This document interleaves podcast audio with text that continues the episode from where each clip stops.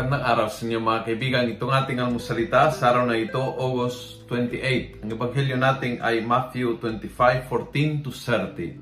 Ako po si Father Luciano Feloni, Paris Priest ng Kristong Hari sa Diocese of Novaliches. Sabi ni Jesus, Imagine someone who before going abroad, summoned his servants to entrust his property to them. And this is you. Yun ang whole point ng talinghaga. Ikaw yung pinakatiwala ng Diyos. Wow! Ang Diyos ay may tiwala sa iyo at sa akin. At yung pinakatiwala, yung mahalaga sa Kanya. Pinakatiwala ang mga talento, ang biyaya, pinakatiwala ang pananalig, pinakatiwala ang pakakilala, pinakatiwala ang mga biyaya na kailangan ingatan tulad ng kalusugan, tulad ng pamilya, tulad ng komunidad, tulad ng isa't isa. Lahat po yon ay ipinakatiwala ng may-ari sa iyo at sa akin. Mga alipin, mga katiwala niya.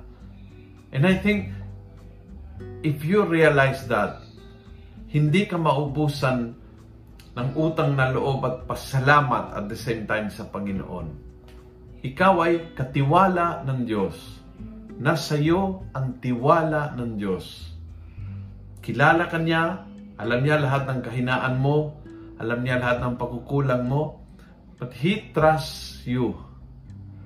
Minsan kasi tayo mismo hindi nagtitiwala sa sarili.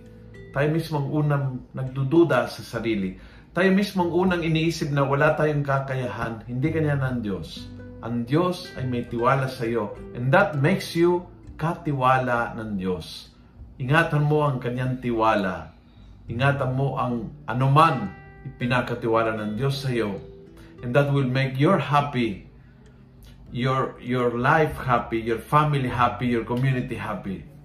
When you realize na may, may, may worth ka, worthy ka ng tiwala ng Diyos, ingatan mo lang. Kung nagustuhan mo ang video ito, pass it on. Punuin natin ang good news on social media Gawin natin viral araw-araw ang salita ng Diyos. God bless.